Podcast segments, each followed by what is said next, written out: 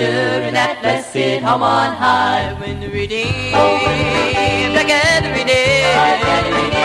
How we'll sing that heavenly anthem in that city in the sky when the redeemed are gathering in. Now when the redeemed are gathering in, washed like snow.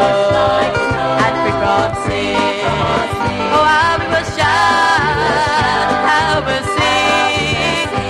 When the redeemed, when the redeemed are gathering in, we will sing redemption's story with our voices loud and long.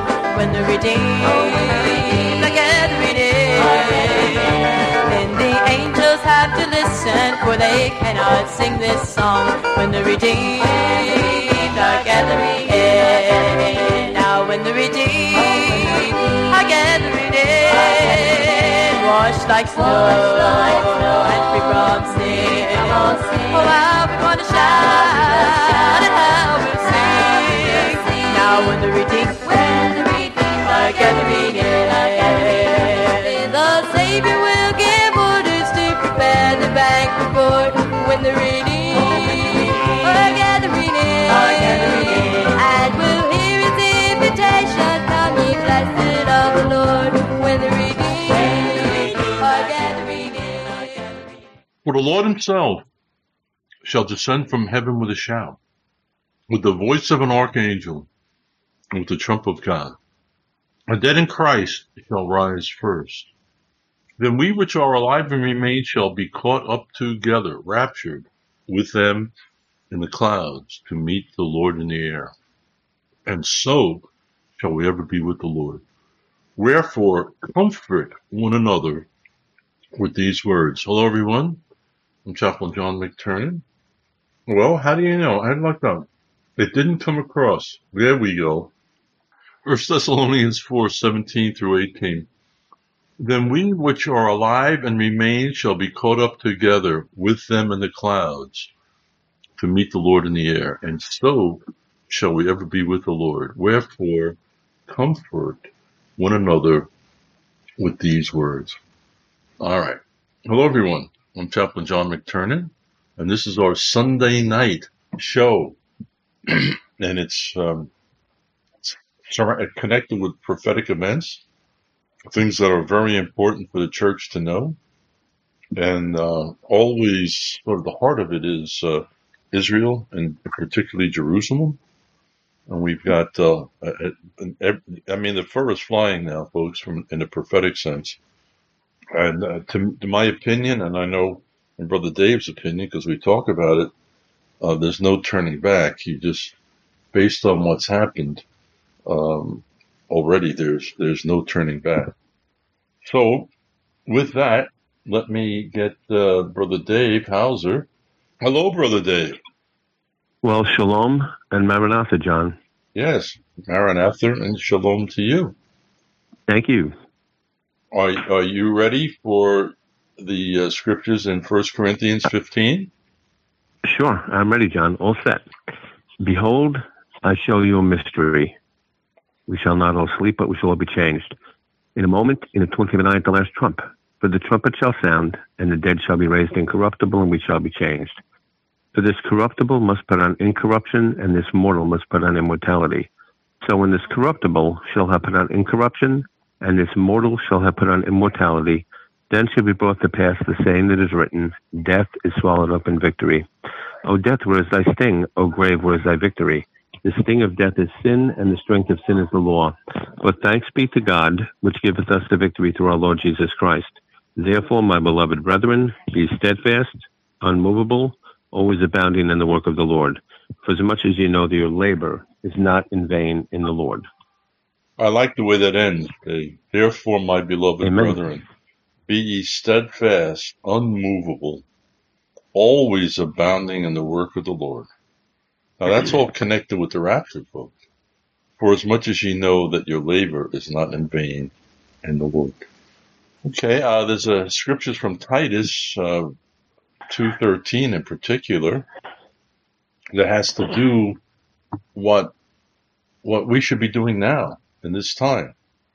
That's looking for the blessed hope and the glorious appearing. There's the rapture, the blessed hope, Christ coming for us, of the great God and our Savior, Jesus Christ. The blessed hope, Dave, are you living with it? Every day, John, every day.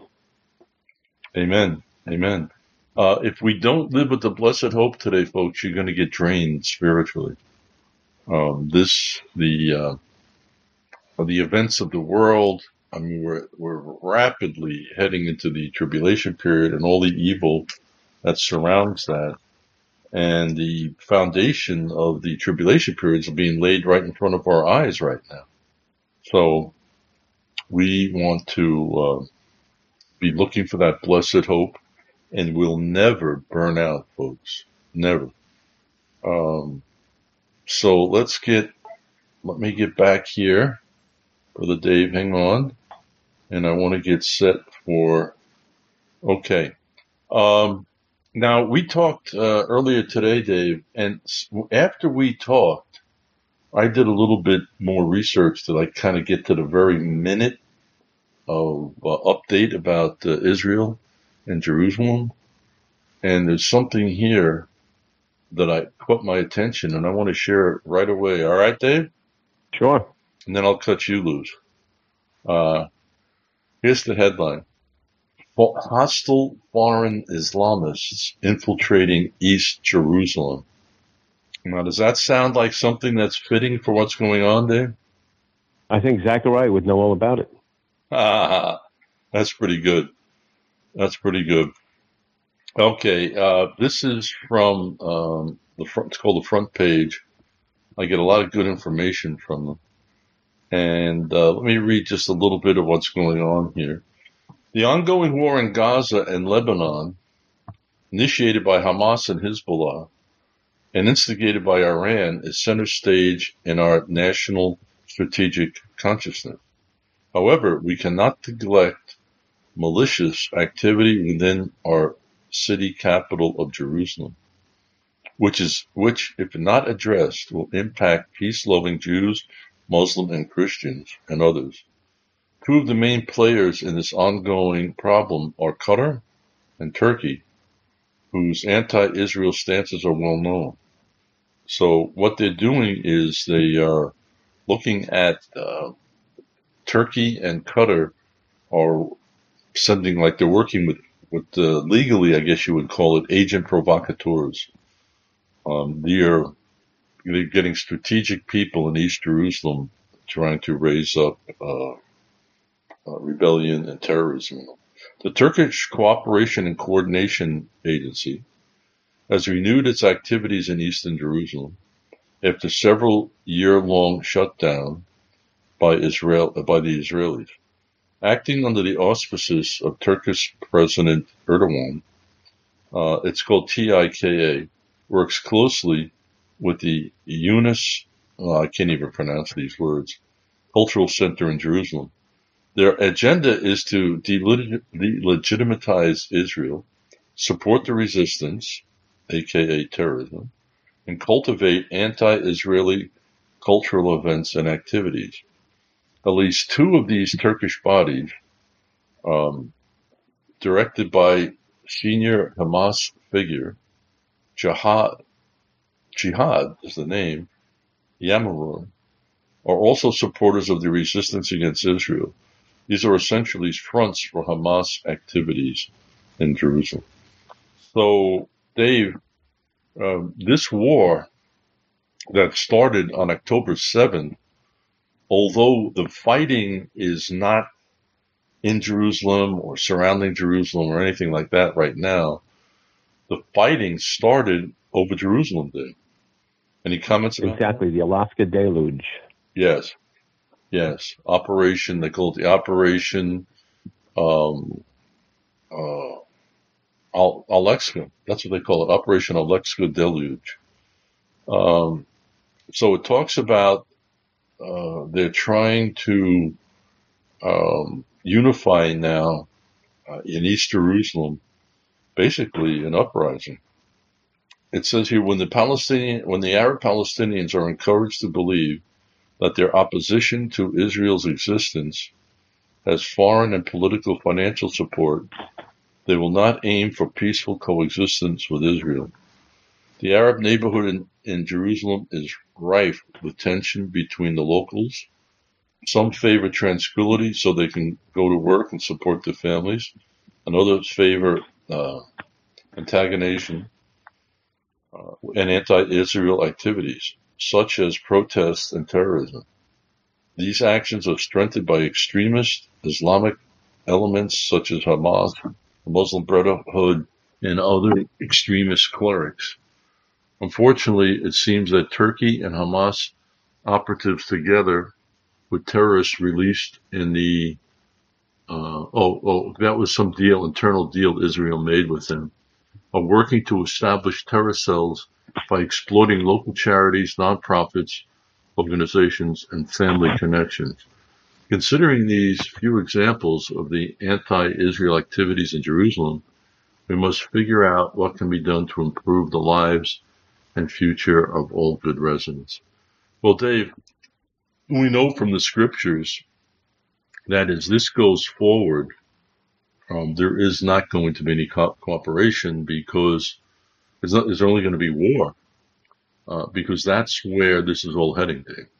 Exactly. And the war is the ground zero of it, as it is right now, is Jerusalem. And all this stuff we hear about the Palestinian rights and Israeli oppression, uh, oppression and um, I'm trying to think of what else would be there. Uh, when you follow Hamas, that has nothing to do with it at all. That's just made up propaganda here for the public. If you read if you read Hamas's writings, which I have posted here, um, they say that the war is over Jerusalem. Quite, and they even said it's not over anything about the uh, about the Gazans and their rights. They say it is over the Al-Aqsa Mosque and the Temple Mount being defiled by the Jews who are apes and pigs. That is their writings.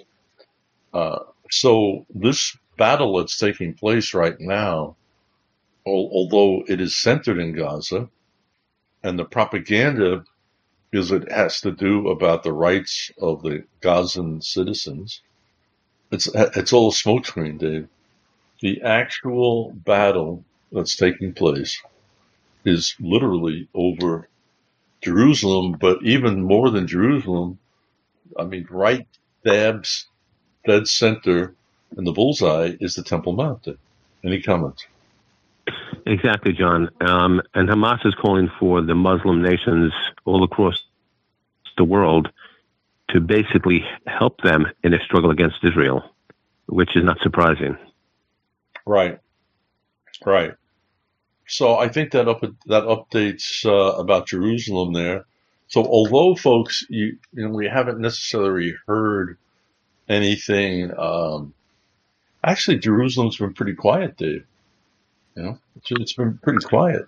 But behind the scenes, uh, this is working now for an uprising in East Jerusalem against uh, against Israel.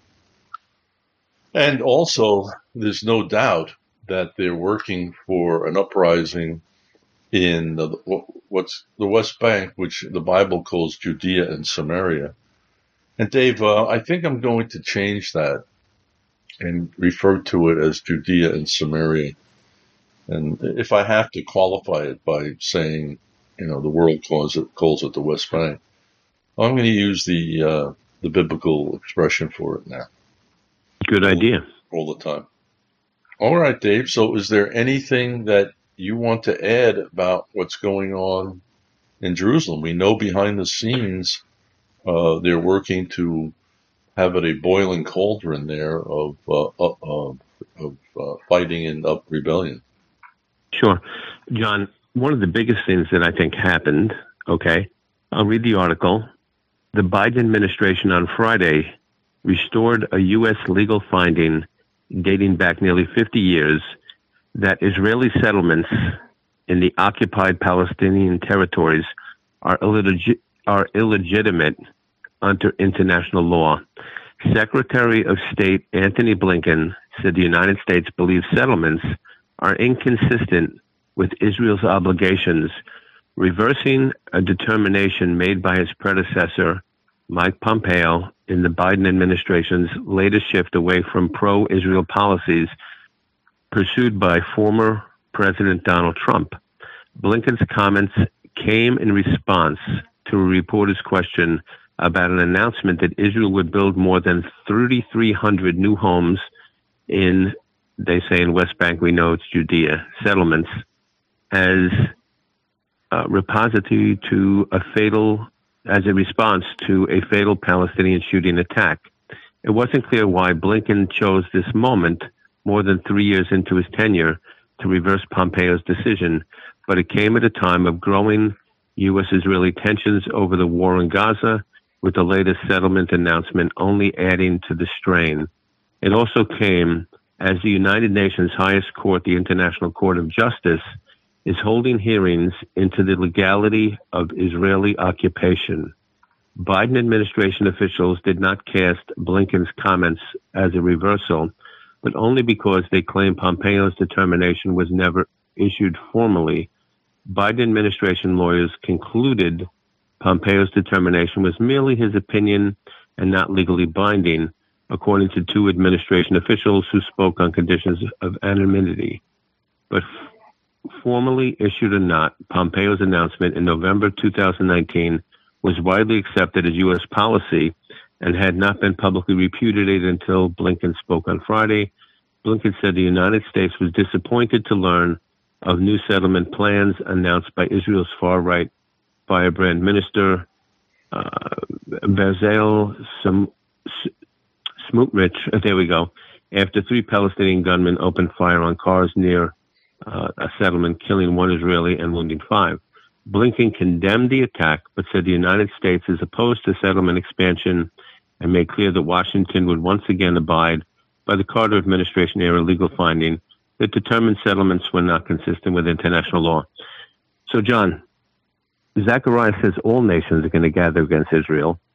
All of a sudden, the United States, that is supposedly Israel's, uh, you know, most, um, you know, uh, aggressive uh, backer to what's going on, all of a sudden now um, they're also talking about East Jerusalem and Judea, and exactly what Zechariah says now. Now the United States is reversing policy, and it's happening simultaneously as the International Criminal Court, which is the United Nations uh, Criminal Court. Basically, I think over 50 countries are presenting cases against Israel, and some of them are actually saying that um, number one, it's uh, a violation of international law that Israel has settlements in the uh, Judea, the West Bank, but they actually want them to dis- disassemble these uh, settlements. So, John, when we've been talking about this for so long, um, sad to States, um, it's such a direct connection with what Zechariah says Jerusalem and Judea would be a burdensome stone, and all the nations of the earth would be gathered together against him. It would be like Jewish people actually watching the crucifixion, reading Isaiah 53 and Psalm 22, and not seeing a direct connection with what they're visually seeing. So, sad to say, a lot of these pastors are theologically lobotomized. And I'm trying to be very diplomatic about it but saying they're theologically lobotomized, not to make a connection.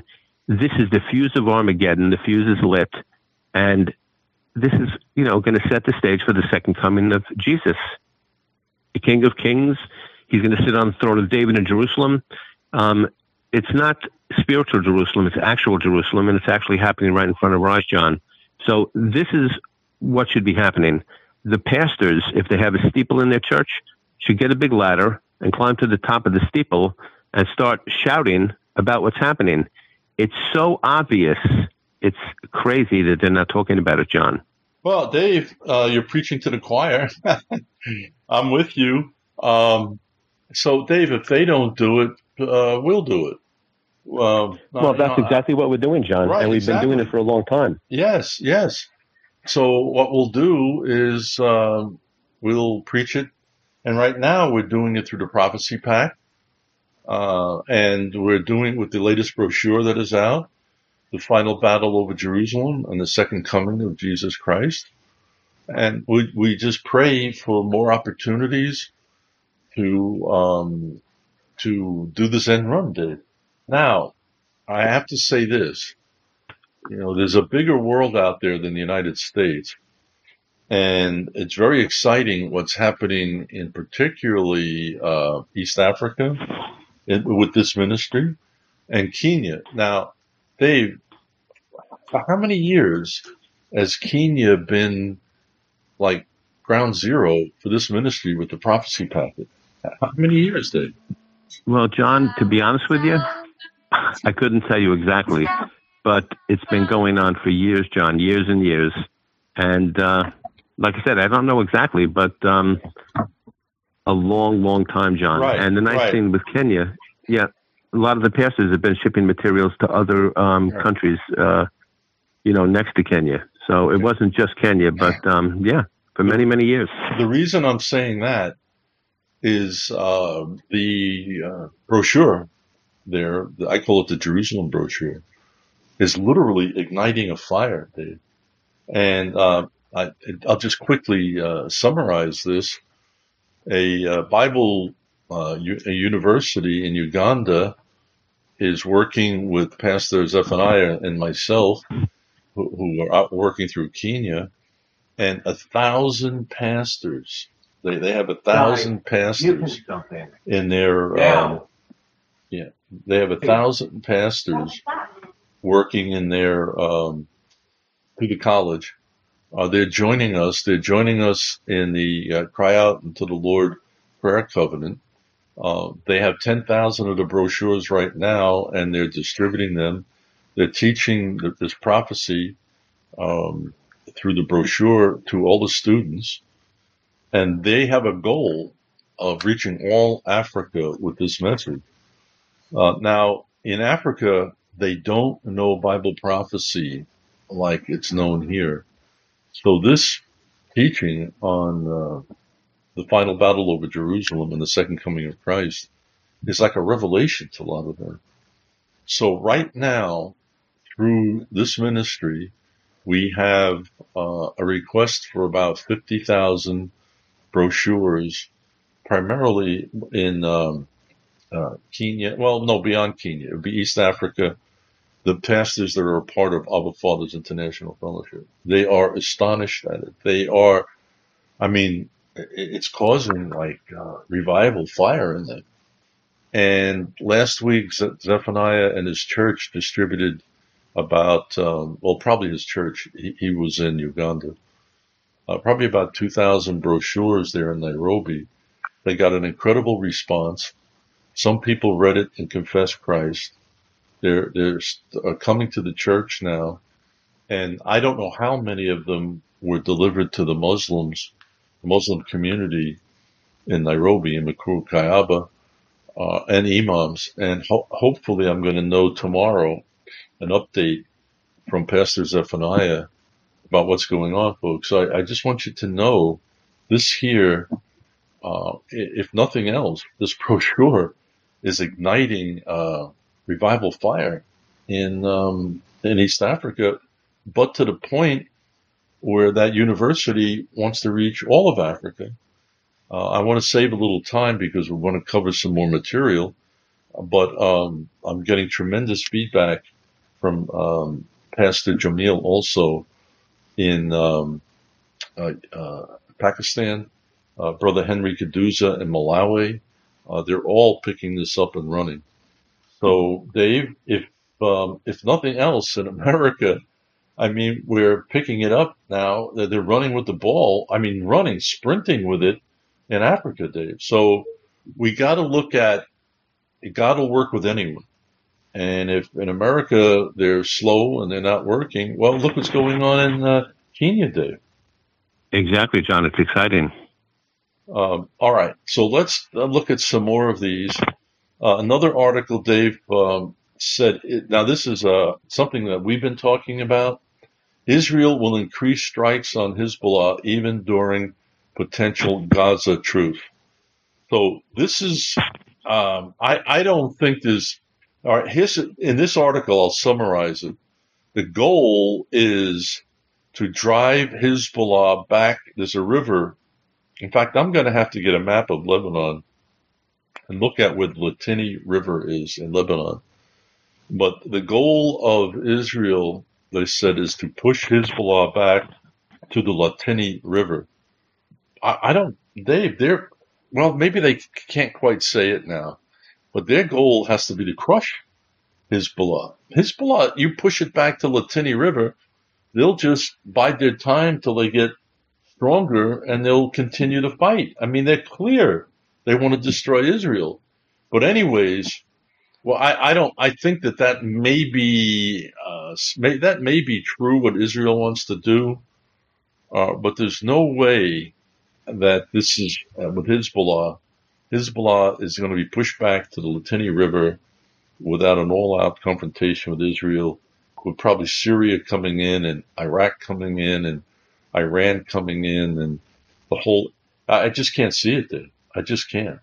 And I think Israel is making a big mistake if they don't move right now to finish off Hezbollah because if they push them back and have a ceasefire, well, Hezbollah will just get that many more sophisticated missiles and, and drones from Iran, and they'll save it for the next go around, which might be even more deadly for Israel.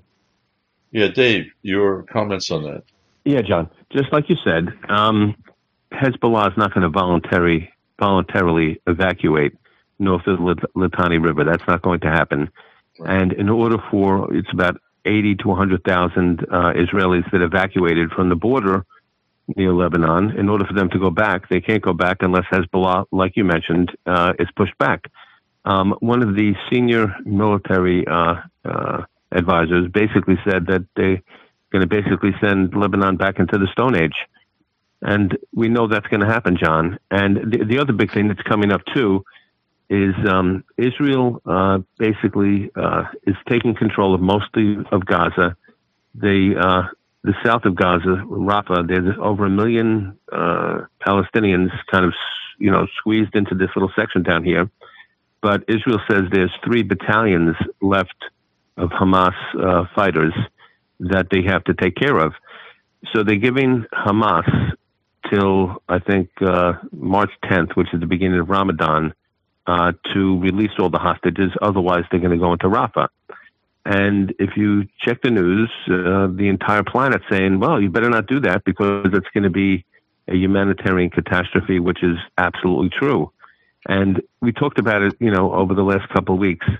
Sad to say, Obadiah basically says that um, Israel's enemies, what you plan on doing to Israel is going to happen to you. Well, when they chant from the river to the sea, they're basically talking about genocide. They want to get rid of uh, Israel. Hamas's covenant, like you pointed out, John, uh, basically says they want to uh, remove Israel from the planet. And that's exactly what's happening to them. You look at the aerial uh, drone footage of what happened to Gaza, they can't move back to northern Gaza. There's nothing left. There's no infrastructure. Um, it's just, you know, really, really bad, John. And, you know, we talked earlier about uh, the Al-Aqsa Mosque. Um, Israel right now is working on a plan to restrict access to the Al-Aqsa Mosque uh, during Ramadan. And it happened, uh, I think it was last year possibly, that it caused a huge uproar, protests all across the West Bank, uh, riots at the mosque. So this is happening, uh, you know, like in two weeks. Um, you know, they're also talking about trying to work out a hostage deal release with Hamas and a ceasefire. Who knows what's going to happen? But well, uh, Dave, uh, it's very, very volatile. Yeah, Dave, you nailed it really good. Now, I wanted to add to what you were saying. The reason Israel wants to restrict access during uh, Ramadan is because it to the uh, um, to the Temple Mount is uh, a lot of the uh, hotheads and agent provocateurs and all that get active, and they want to cause a confrontation with Israel so Israel is restricting it basically to military age males. So that would be like, uh, I don't know, 16 to 40 or something like that. So the young can come in, the old can come in, the females can come in, but not the not the military age males. That's who they're restricting it from, Dave. Now, there's something else you said that flipped out of my mind here. I wanted to comment on. Give me a summation of what you just said, Dave? Well, basically, um, by Ramadan, um, Israel is telling Hamas you have to release the hostages. If you don't, they're going to go into Rafah, and there's three battalions supposedly of Hamas, uh, you know, fighters that they have to eliminate. But uh, they're saying, you know, that the people in Rafah have to uh, evacuate. Well, where they're going to go? So the entire planet is saying, hey, you better not do that. And um, it's just really going to be, um, how can we say, a powder keg. Yeah. Um, especially, you know, when they uh, restrict access to the Al-Aqsa mosque, because it happened, you know, a while ago they did that. And like you pointed out, John, there's going to be riots. Yeah. So, folks, um, Rafah is a like section, like Gaza has divisions in it, and there's like Gaza City, and there's you um, and other names for other cities in there. So Rafah is the southernmost part of Gaza, and it borders directly with Israel, uh, with Egypt. So there's no place for uh, Hamas to go other than perhaps getting under tunnels, getting under the tunnels that go under uh, the Egyptian border. But from what I understand, they maybe have cut, been cut off, Dave, that uh, Hamas are trapped. Now, a battalion, as I understand it, is a thousand. So there are 3,000 um, Hamas fighters left. And there were 20 battalions or 22 battalions, something like that. And Israel has destroyed um, all but however many, however many battalions there were. Israel has destroyed all but um, three or four of them. Uh, so Hamas is cornered now, and there are all sorts of refugees who've been forced because the fighting started in the north. So they fled from the north of Gaza to the south, but like Dave said, there's no place to go back to in the north. It looks like the moon. it looks like uh, uh, Hiroshima after World War II. Um, so that's the point. That's where it is right now, and Hamas wants to use the refugees as co- I mean, well, whatever you call them, the citizens as cover. And the more of them that are killed, the more sympathy they get from uh, from the world.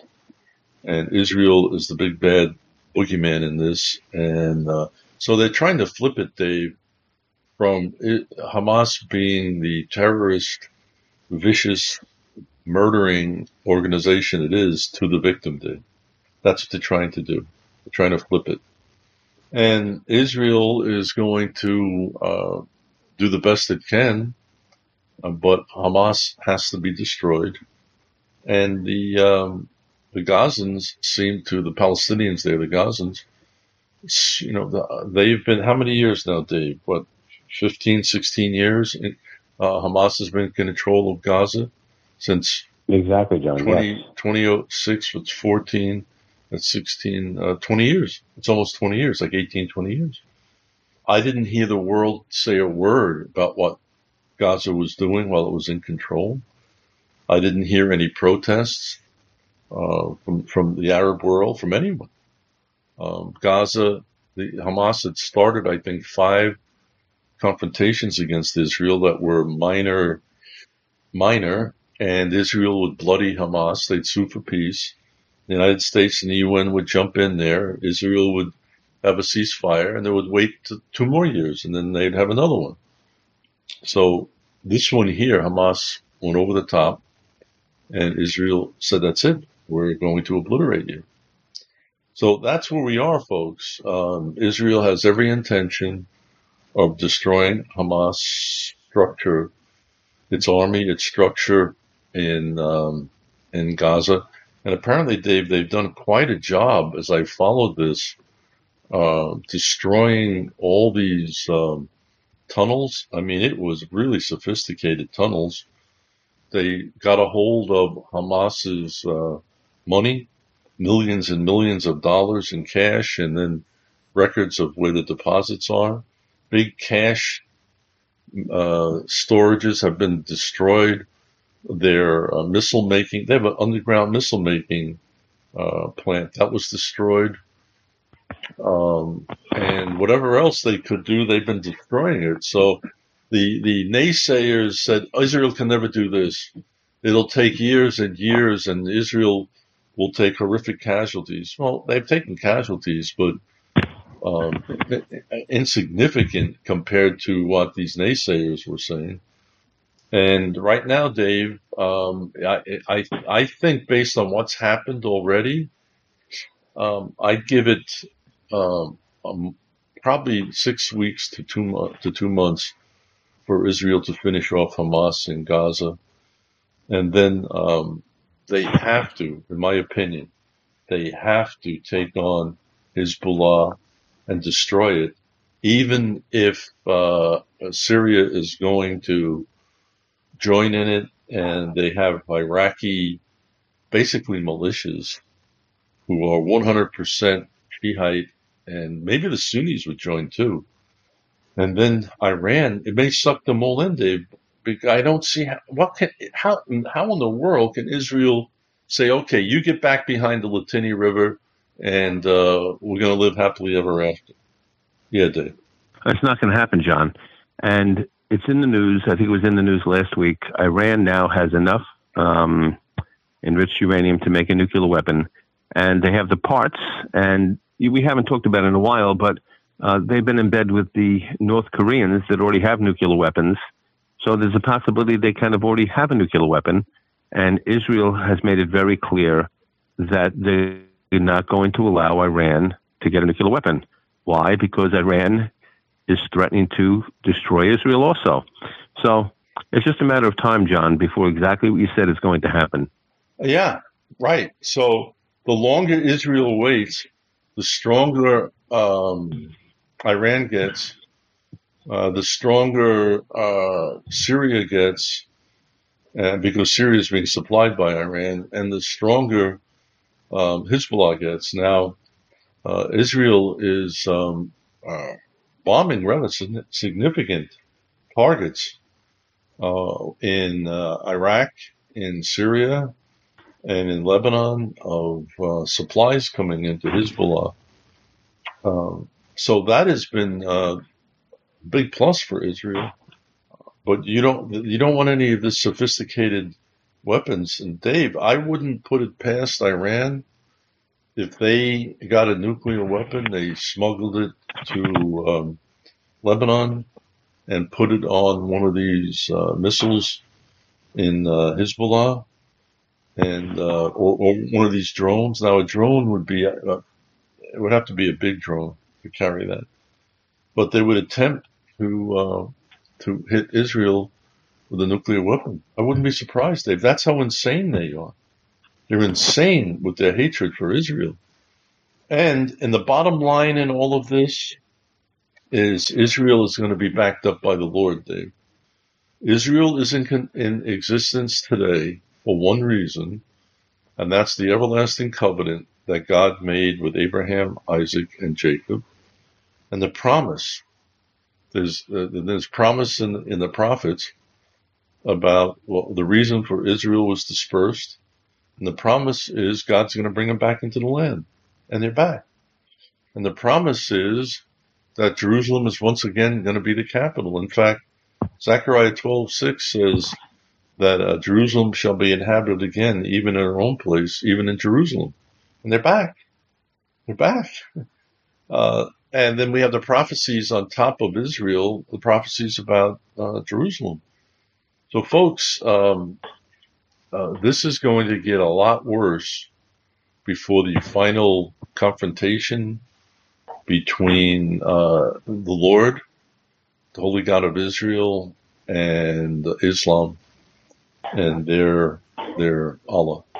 It's going to get a lot worse. It's going to get more intense, and uh, at the end, uh, God's going to be glorified by no matter how big the army is, no matter how uh, how, what the numbers are or anything like that.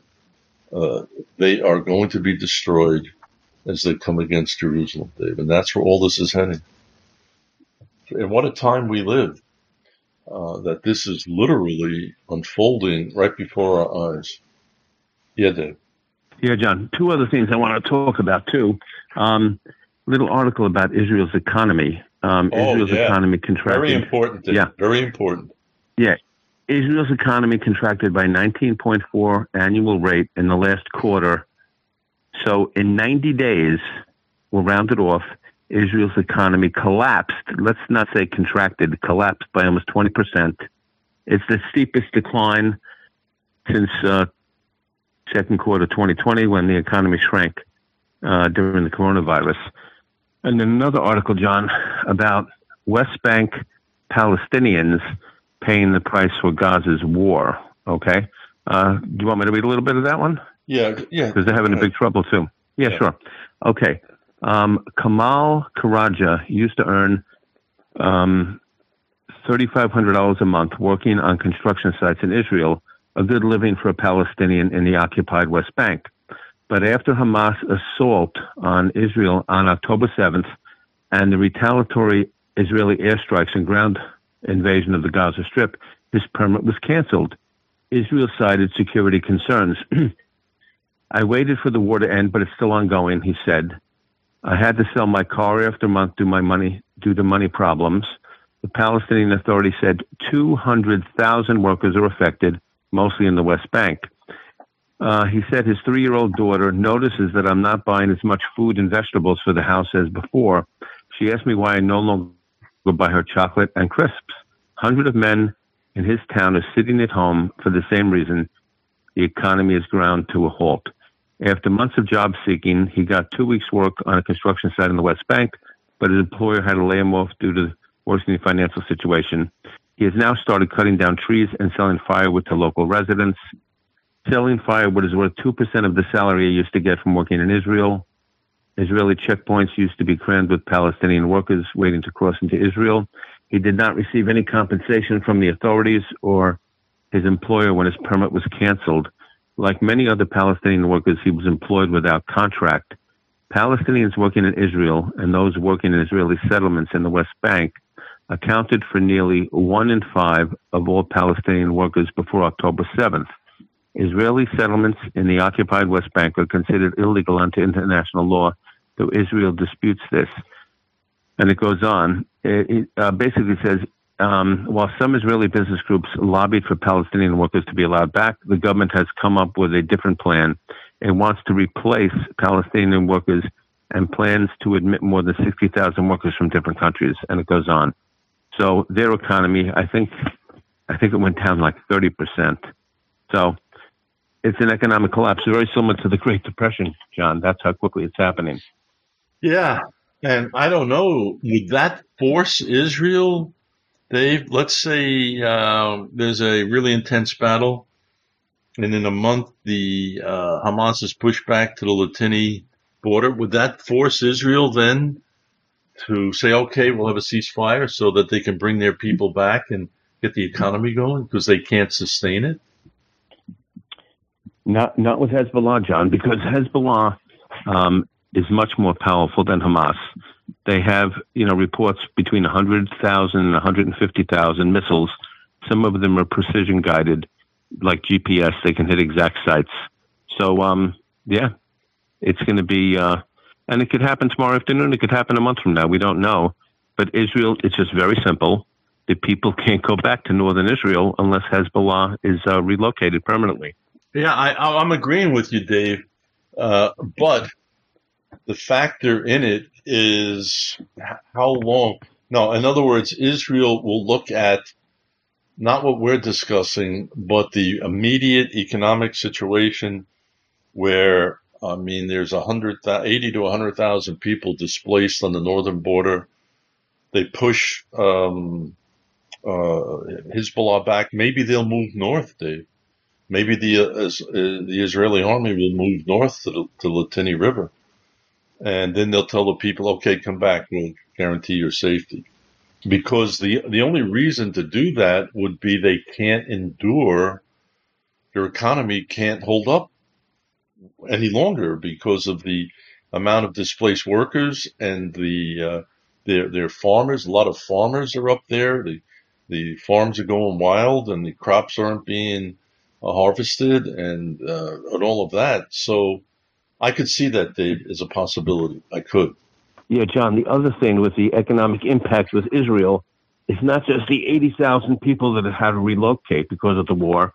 From what I understand, there's 300,000 reservists that got called up um, that are also not participating in the economy right now, and that's creating huge problems also. Yeah, that's another. That's a good point, Dave. So, folks, I would not be surprised if, uh, out of dire economic necessity, Israel, uh, the chances are no, the slim, but there is a possibility that Hamas, uh, Hezbollah would have to sue like for a truce here with Israel because they've taken so much damage, and Israel um, has to uh, get the reservists down back into the economy and get the hundred thousand uh, displaced people back in their homes and starting uh, production again. So that's something to consider, Dave. You know, that's something to consider. Um, I also want to mention now, in everything that's going on, Dave, um, with, I, in fact, I was shocked when I came across this. With everything that's going on in Israel, uh, today in Israel, there was a riot against Netanyahu. I mean, you talk about aiding the enemy. You know, th- these are really Israeli haters. They have to be, or otherwise they are stupid beyond measure. Let me just read the article. Uh, as hope for deal fills hostages hostage square, chaos erupts at a nearby anti-Netanyahu rally. At least two, uh, and I, I, watched it, Dave, um, on the news. It was it was pretty tough. I mean, they were cracking these uh, protesters. There was a lot of police on horses, and they would come by, and the ones that didn't move, they were cracking them on the side of the head, knocking them down. At least two arrested demonstrators were leaders of the protest movement against the government, according to the spokespeople for a loose, loose affiliation of groups um, called titled Israel Israeli Pro Democracy Protest Movement. Several people required medical treatment after the clashes in which mounted police knocked over some 10 individuals and pushed the crowd back. So here you are, you know, fighting Hamas that just did these horrific things. Uh, you're in a, uh, you know, like a fight to the finish with Hamas, although Israel has really got the upper hand and you have protesters out there um, protesting against Netanyahu. Now, Dave, uh, it just goes to show the uh, how brain dead they are, Dave. Yeah, Dave. Exactly like you said, John. Um, they should be concerned about one thing: national security, and the fact that they're in a ring of fire, surrounded by countries that want to vaporize them. that's all they should be concerned about. That's it. And you know, I understand. You know, uh, they have a democracy. They have uh, a lot of left wing lunatics that um, you know are pro abortion and all sorts of other crazy things, pro uh, homosexuality. Uh, I don't know what they're protesting about, but um, they should kind of relax until uh, Israel is more secure, John. Right, right. But they they're they're brain dead. They're, they're right, exactly right. Dead literally. And we've got them here too, Dave. We, we have them here in, in college campuses and I guess the center of them would be the college campuses. But I look at these protesters, they're communists, atheists, woke. Um, what else would they be? I, I know I'm leaving some out. And they're protesting with Hamas uh, on the college campuses and big protests going to Washington. And if Hamas had their way, well, they would use them. And then when they're finished with them, they kill them all. It, it, so what can I say? I mean, you talk about blindness. Uh, here is a Hamas spokesman. Hamas could not have anticipated Israel's response to October 7th.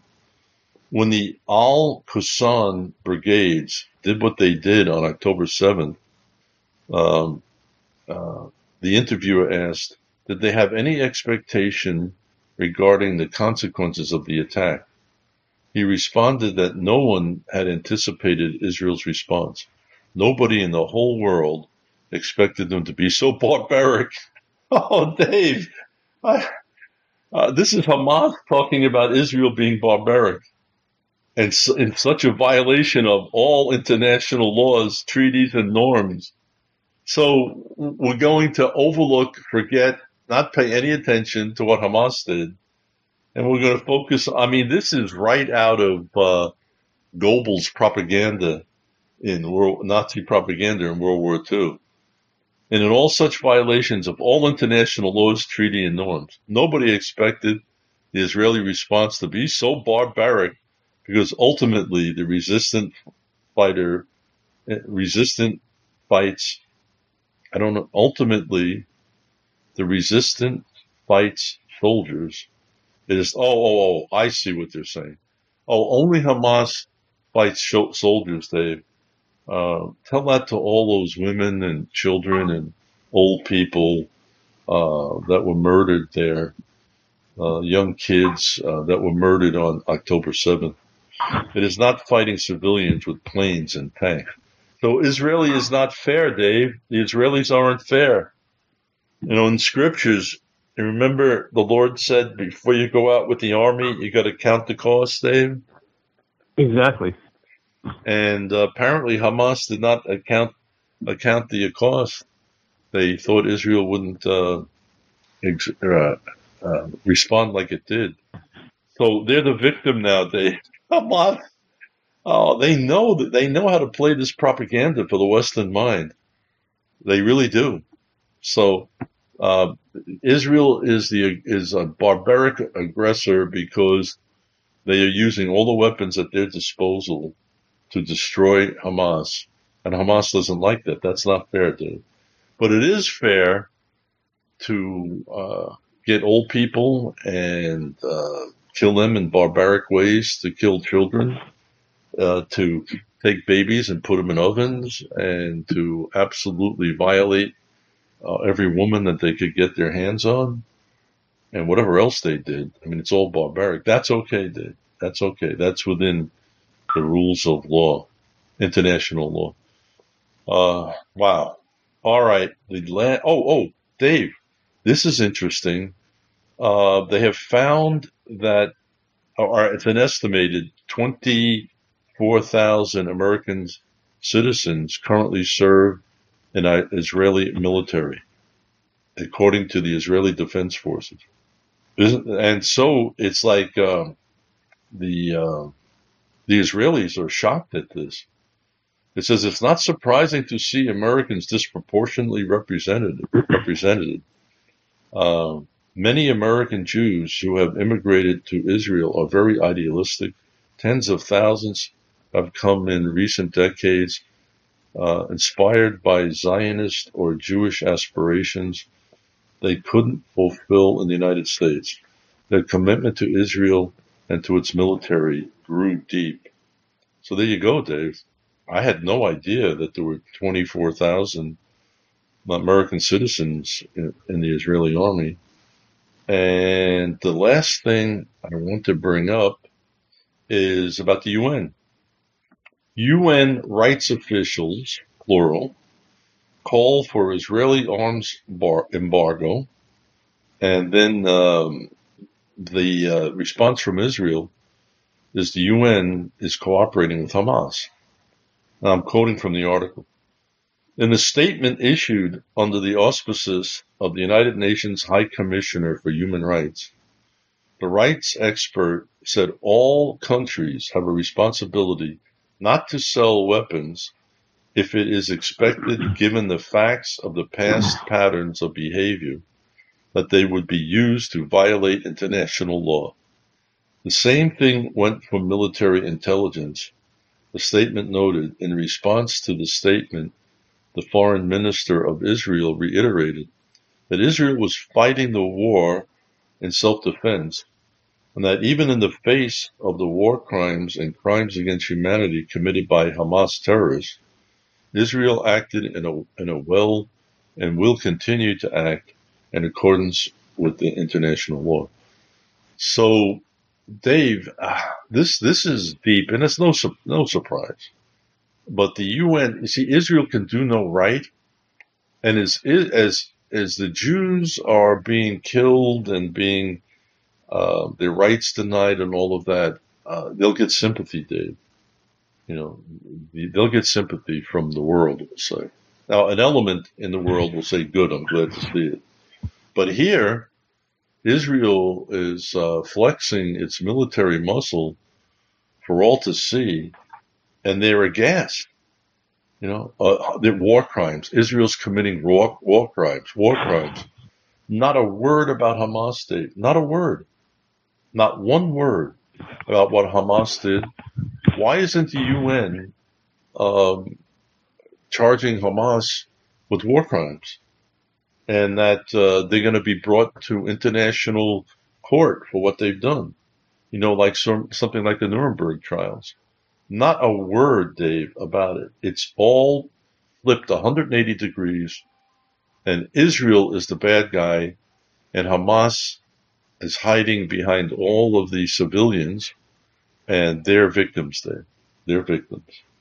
And it runs everywhere. It run, it's, it's really coming strong now in the United States with Biden. They're almost there by some of the things they're saying. European Union, uh, all these Islamic groups, um, college, the, the rioters, the protesters. Hamas now is the victim. Well, it looks like uh, we're out of time, but this is pretty well up to date about what's going on, Dave. Um, we'll see what Israel does. I, I think Hamas's hands are tied in this because um, they've been damaged so greatly by Israel that Israel's got the stronger hand and basically says you got to do the ceasefire my, our way, Israel's way, not your way. And uh, Hamas might need that time to regather and strengthen and uh, figure out what to do because Israel is constantly bombing them. Uh, their soldiers are constantly advancing, and it's just they're, they're surrounding uh, Rafah now. So what's Hamas going to do, Dave? What do you think? Well, we'll have to wait and see, John. But um, supposedly uh, negotiators are working on a hostage release uh, deal uh, with Israel, and um, I think it was during the week that uh, Hamas proposed something, and Benjamin Netanyahu basically said their proposal was delusional. So we'll have to wait and see. We'll have to wait and see. Um, yeah, they're working on it and it'll be you know some type of ceasefire if they do do it, and they're going to exchange Palestinian uh, prisoners with uh, the hostages. Yeah, uh, but you know, like I shared with Hamas, uh, Hamas's take, they had no idea that Israel would react like this. It's right. quite a, it's quite an eye opener for uh, Iran. It's quite an eye opener for Hezbollah, for Syria or Hamas, wherever it is, in Judea and Samaria, East Jerusalem. Hamas is active in Jordan. Uh, it's quite an, an eye opener to see uh, the destructive power of Israel. And they really have to weigh the cost of provoking, you know, a completely to- all out war with Israel. Like right now, it's like jabbing. It's throwing jabs. Israel's throwing jabs at uh, Hezbollah. I was talking about Hezbollah. If I said Hamas, and uh, so they're, they're kind of caught. If we don't continue the fight, look how they look at the picture uh, this sets for the Arab world to see what Iran did in not defending Hamas and Hezbollah. You know, Hezbollah. I mean, it's it's engaged with Israel, but it's it's not like Hamas is. It's not an all-out war like Hamas is. So in the Arab world, uh, this is a tremendous defeat for Iran if they don't uh, respond fully. Dave. It's a tremendous defeat for them. Israel, the Hamas uh, attacked Israel. Israel counterattacked and obliterated Hamas. And Iran didn't do anything. So, uh, there's a lot lined up here, Lord, uh, Dave. There's a lot at stake. So week by week, uh, we'll keep everybody on the cutting edge. But I, I think we're right to the almost a minute on the cutting edge of what's taking place, Dave, in uh, in Israel and the Middle East, and with Iran and everything else that's taking place. Dave, any um, final comments about uh, last week and what went on in Israel and the Middle East? Yeah, sure. Well, John, by next Sunday, the entire situation could change. We don't absolutely, know. Absolutely. Um, yeah, I watch Israeli news. Uh, I tape it, and I watch Israeli news every day. You know, live from Tel Aviv, and you can see the reporters on the border of Gaza, the reporters on the border of Lebanon, and they give you an update of exactly what's going on. But uh, to say it's volatile is being euphemistic, John. It's very volatile. Dave, let's say uh, Iran and Syria, whoever's working together there with Hezbollah, send a, a massive attack into Israel, missiles and drones and all.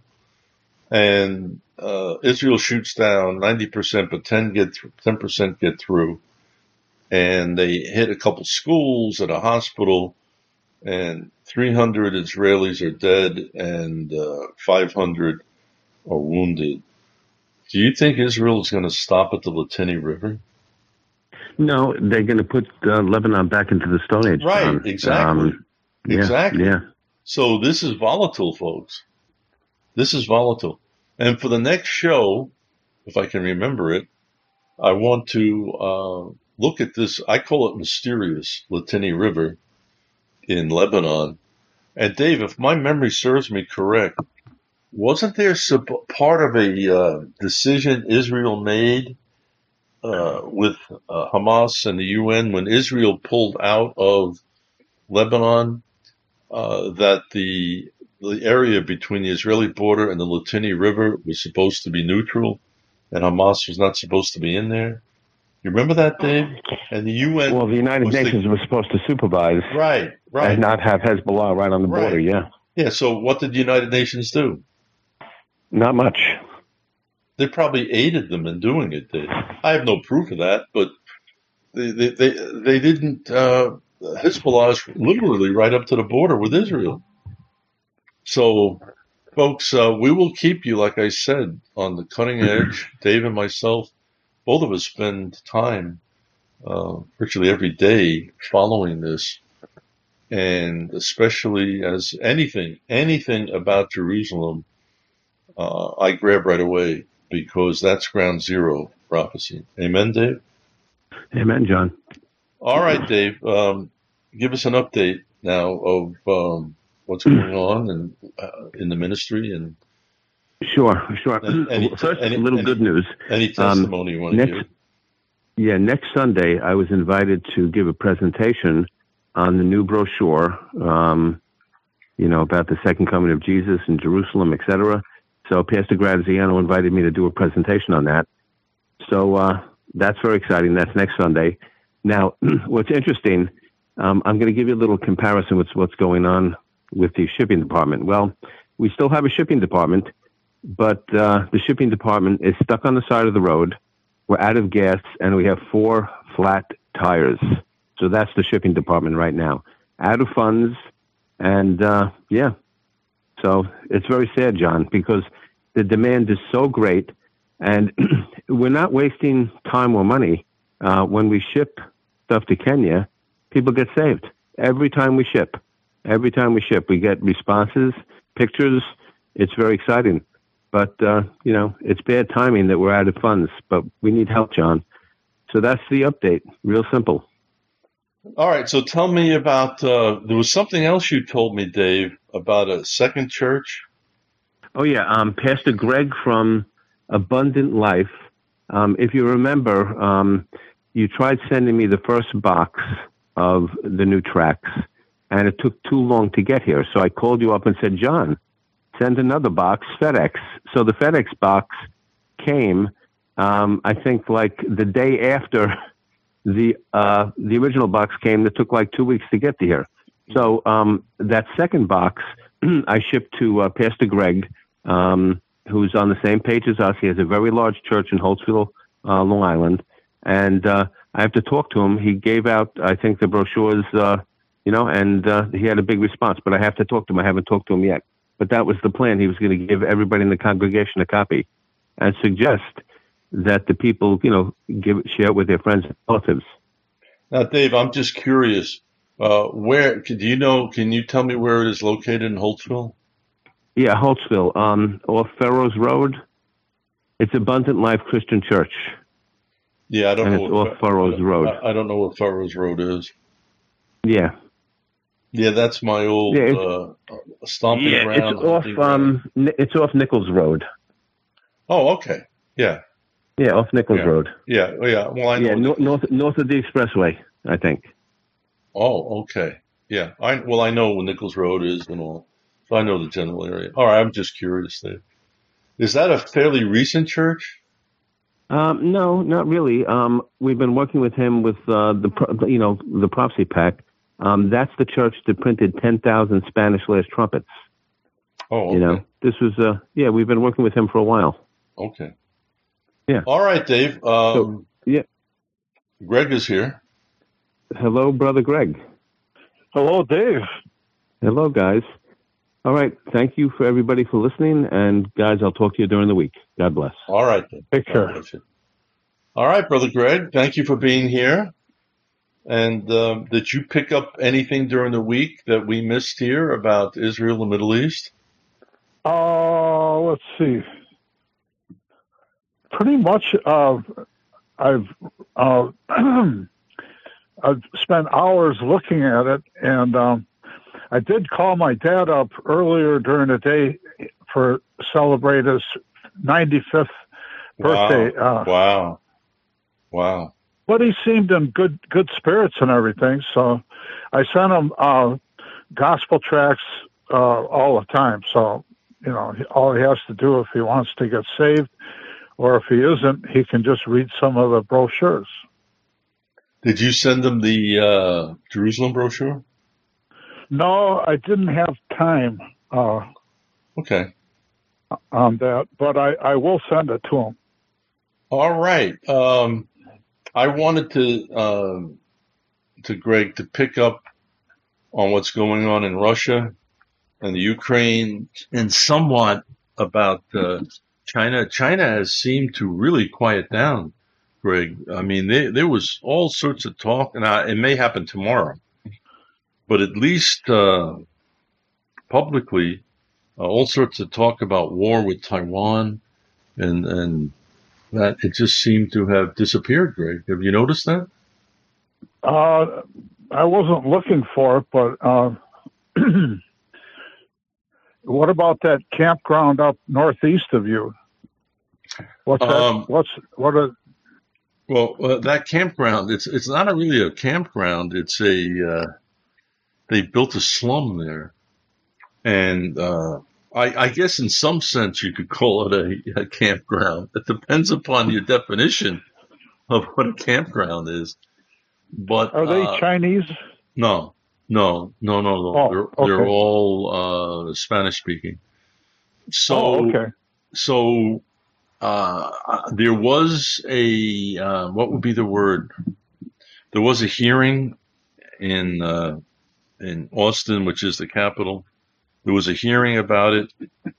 So they really didn't do anything other than, um, and I didn't even know there was a hearing. I was every day I was looking for it, and they basically said that um, they they was sending uh, a bigger state police presence in there. So that's all they did. So sitting above me is about 70,000 uh, illegal alien enclave. But when you when when you said It's not fun. It's it's not funny, but no, they they're shooting for a quarter of a million wow. because some of it is like camping out. It's like tents. Up. Now I've never been there. In fact, I couldn't. it's I, I can't quite explain this to you. It would take too much trying to explain it. But I tried to come in from the west into that camp. You can see it on the map, but you you can't get in from the west. You have to really go around the um, I guess it would be the Juniata River east of me. I have to go south and then east and then north to get to that get to get to it. So it's a little strange. Um, but they've got rundown trailers there. Uh, people are living in tents, uh, rundown uh, old houses, things like that. So it's not camping, not, not really camping out there, but it's a slum, a slum. So yeah, it's probably as I sit here, to the north is um, the way I'm. No, I'm, I'm all turned around in my house. Uh, that is behind me is the west, south.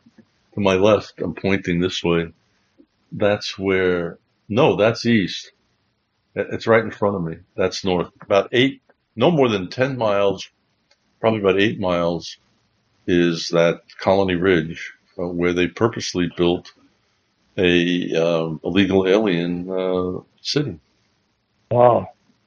So uh, under Biden's uh, permission, probably, huh? Well, it goes beyond that. Uh, it's the uh, state of the, the local government knows about it there, and apparently the local state officials are really corrupt, and the people here not. It's not. None of the politicians are uh, represent me. It's too far. It's right. too far north of me. So, um, but there is a big furor to vote them out of office. And the one guy that's running is a preacher, and I've preached. Steve is his name. I've preached in his church about probably about four times, and then uh, his father I don't know how his father knew about me, but his father invited me to come to speak before I moved here when I was preaching in this area. So I preached there once, and both him, both the father and the mother died of COVID. I was sad. Oh. And then Steve was at a meeting I was at. He was the son, and he uh, he knew he knew of me, so he invited me to come and speak. And he's the one that gave me the real scoop on what was going on there. But he's running for office because he said, we won't have a place to live here. We're going to be completely, he lives very close to um, Colony Ridge. So we'll see if uh, Steve gets through the primary and then if he wins the primary, he'll win the election. Sure. Oh. so they're trying to vote out the local state congressman, and I, I think the local state senator. They want to get them out there, RINOs. All right. Uh, Yeah. these, these are the things I wanted to talk about, uh, about, um, the Ukraine and Russia. Like, oh, oh, let me, let me talk about China first here. Uh, the, about China is, um, on every week, I, I could post something every week about the Chinese economy, and uh, it is literally imploding. And Greg, what? Oh, you you must have read then what I posted about the uh, Chinese economy. I don't think so. Um, I figured they they were over there just because they want to uh, put a fifth column in. But if they're you know sincere, just wanting to live, I don't have anything against it. But they should go through the proper channels. Oh, oh, oh, no, no, no, Greg. Uh, no, no. I told you there's no Chinese. You're talking about Colony Ridge. Yeah. Yeah, yeah. There's no. no.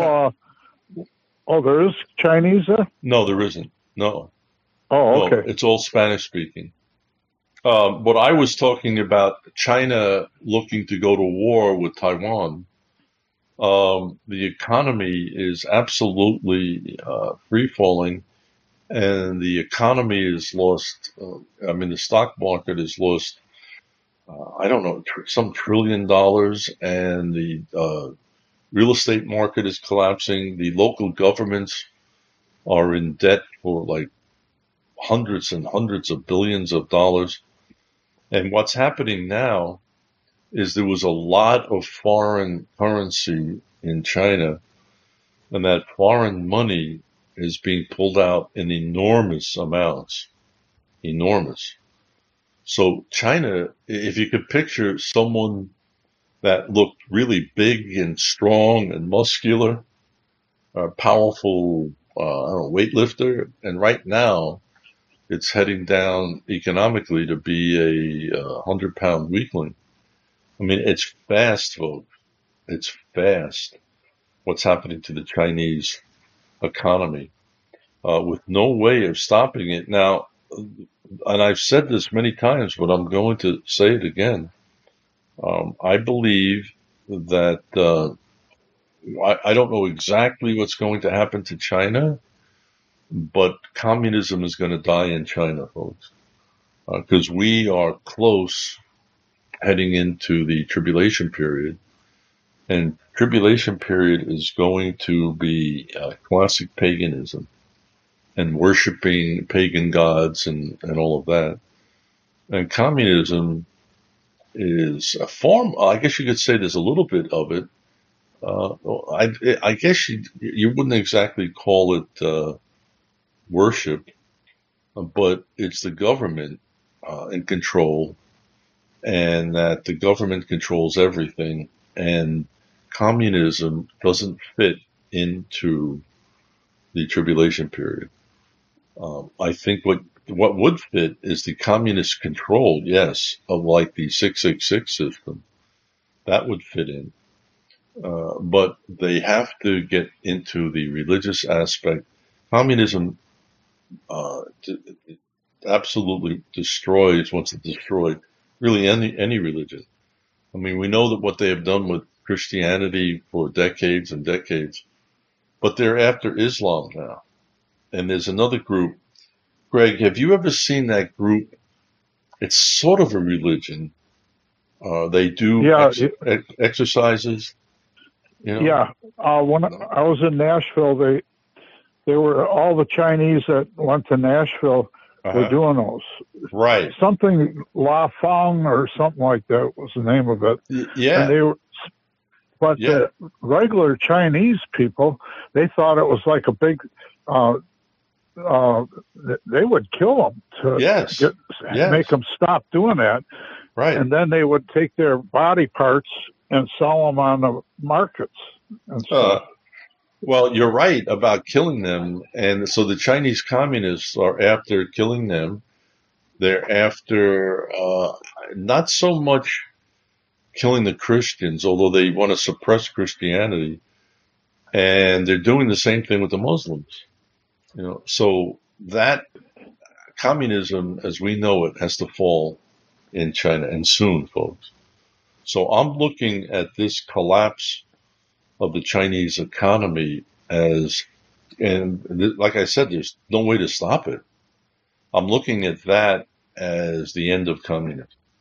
And on the other side of it, there'll probably be a huge move of the Lord in China, and there'll be untold numbers of souls coming to Christ.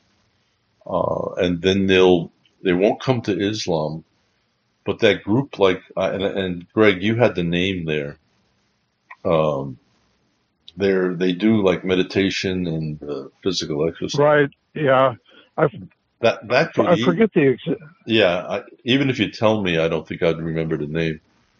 But they right. they but, would. Uh, Greg, they'd easily blend into uh, the horror of Babylon. You know. Oh, so, I imagine. So that's yeah. what, that's what's up the road for China now. Whether China goes to war with Taiwan or not, I don't know. I mean, they, they just stopped talking about it. And they used to threaten uh, Taiwan with their airplanes circling Taiwan and their ships circling Taiwan. And they, they basically stopped that. So um, something big is going to China, going on China. It's either the lull before the storm or China is incapable capable of uh, any type of war. They'll be like Russia. Now, the thing with Russia, folks, um, it's nonstop. Well, that's not quite right, but it's quite often there's the talk of um, nuclear war with Russia. So um, I don't promote it. Uh, I don't post it as much as I used to, but it's still happening. And I I posted this one. Vladimir Putin warns Russia's terrifying nuclear triad is ready to take on the West. And as a publicity stunt, he flew, flew in one of these uh, Russian uh, long range bombers that carries nuclear weapons. It's like our B 52s. He flew in it. There's a big publicity stunt. Um, but we're at the same, and then there's propaganda out there that, um, and I want I want you to be aware of this propaganda that uh, China, excuse me, Russia is going to attack a NATO country. Now, Russia cannot handle the Ukraine program. Its whole army basically is tied up in the Ukrainian war. How is Russia, talking about uh, Latvia, I believe, uh, was the country. How, how are they going to attack a NATO country when they barely can holding their own against um, against uh, Ukraine.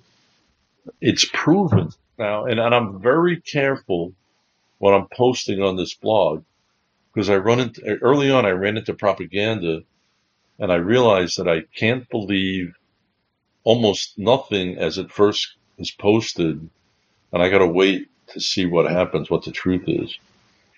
So I would hear that uh, Russia is overrunning all these Ukrainian positions and Russia is going to take uh, Kiev and Russia is going to do that. And it turns out that it wasn't true. And then the Ukraine, and then that, that turns out not true. But what is true? What is true? That Russia has been exposed as a third world military power with nuclear teeth. Um, that is the bottom line. No matter how poor the Russian army, um, I mean, it's poor, folks. How it performs, their generals are like Greg. They are like, like dumb. Seriously, really dumb. Um, are high tech is uh, third world. Um, the Ukraine uh, shot down recently uh, I think three of their spy planes, and the Russian anti-missile system can't defend itself against the Ukraine missiles, which are basically ours, and drones. And they, they're bombing deep into Russia, uh, refineries, bridges, um, factories. Uh, the Russians can't stop it. They've sunk the Ukrainians don't have a navy and they sunk, Greg, I don't remember it now, but somewhere around, I think 23, 24 of Russian ships on the Black Sea. And some of them were like cruisers. I mean, really, really big ships. They, they can't defend themselves against the missiles coming in. And the Ukrainians have sea drones where these are low profile in the water like speedboats that they load with explosives and drive them into the ships and, and the Russians can't stop it. So how are the Russians going to be able to defeat NATO, Greg, if they can't stop Ukraine right now? That's the, that's the $24,000 question. Yeah. Right, Greg? Yeah. What, what you're saying, everything is true. Uh, they did a number on the Ukraine, and then uh, they got some more stuff for them. They came back. The U- the Ukraine uh, moved right into Russia on near that bridge and that other uh, like a underpass. Remember yeah. that? Yeah, yeah. So yeah, I mean, there's some serious stuff going on there. Uh, The Russian, the Russians, folks, their tanks have been so depleted that they're bringing out of uh, mothballs tanks from uh, the Cold War, 1960s and 70 tanks. Their top of the line tanks have basically been all destroyed. Their air defenses have been destroyed. Their planes cannot fly into Ukraine without getting shot down. Seriously. Um, so this this constant talk now of Russia's going to attack another nation uh, unless there's nuclear war involved or something. I, I, Russia can't win; it just can't. They're NATO has got top of the line weapons, and Russians have are, are third world. So, but they do have the nuclear weapons now. The Russians have submarines that can fire them. They have jets, big bombers that can carry them, and they have missiles. So if 90% of their uh, nuclear, if they fired their nuclear missiles and, and all of that, and 90% of them didn't work, if 10% got through, folks, I mean, forget it. Nuclear war, forget it. There's, there's no like, oh, we got 90, we shot down 90% of their missiles and planes and all. I mean, 10% get through, it's over. So that's constantly going. And I, I posted that about Russia. Basically, if Russia's going to lose, if they don't beat the Ukraine, if they're going to lose, they'll, they'll use nukes. That's basically how this boils down to. Um, yeah, here's another one. Medved, he's a former president of Russia, warns of nukes on Berlin, London, and Washington before Russia would return to the 1991 borders. Um, so I give I give detail on that. Uh, here's here Ukraine says it shot down two more Russian fighter jets, extending its streak to six in the last three days. So um, these these fighter jets are some of the top line Russian uh, fighters, and they can't defend themselves against the. Uh, basically, it's our. Apparently, it's come out that our technicians are running the defense, air defenses for the Ukraine. They're all, I can't think of the word, Greg. You, you know what our air defense is called? I just can't. I can't think of it. Um, anyways, we're the ones that are manning uh, the Russian, uh, the Ukrainian air defense system. And as soon as the Russian planes come in to Ukrainian airspace, they get shot down. Su 35 and Su uh, 34. These are the ones that are being shot down. And so if these planes fly over um, NATO territory, they're, they're, they're all going to get shot down. Well, they, they lost a few ships, Russia, just like what you were talking about. Uh, and uh, they just went right down. And then the same thing with the, the underpass and the overpass. And then the same thing with what you're talking about. And um, so they're kind of like backed up into the corner now. Right, right. So here's how this, you're right, Greg. Here's how this works. As long as Ukraine has our sophisticated weapons, our, I mean American and NATO weapons, um, and they're willing to fight, Russia can't beat the Ukraine. The, the losses are too staggering. Um, and if uh, the Russians can't absorb these losses and begin retreating back into Russia, that's when all of this could uh, blow up great and the, the potential for nuclear weapons. If Russia does crack the Ukraine and begins to move through the Ukraine uh, west towards Poland and Romania and Lithuania and all of that, I believe NATO will step in. So at that point, we could have a direct contact between NATO and the Russians. And based upon their performance with the Ukraine, um, the Russians would be obliterated because the NATO Air Force and these long, medium range, like 200 mile missiles, um, they're precise, Greg. These missiles are literally precise. They fire them 200 miles and they'll land right on the top of a tank. So the, the Russians can't, would never absorb uh, the losses from fighting a NATO army because they've lost so many right now against uh, the Ukraine. So there we are, folks. It's all a matter of, and this is the way it's been for months. nothing has changed in what I've been sharing with you about um, the situation here. It, it's a stalemate, and I don't think Russia is going to use nuclear weapons or attack NATO.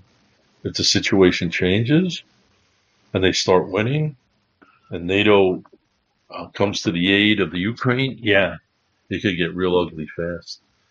All right. Um, any any uh, anything you want to add, Greg, to this situation in um, in East Europe? Well, uh, I know that um, the uh, Russian people were getting out of Dodge every chance that they could get. And well, they were driving away and going through Poland and everything. You're right.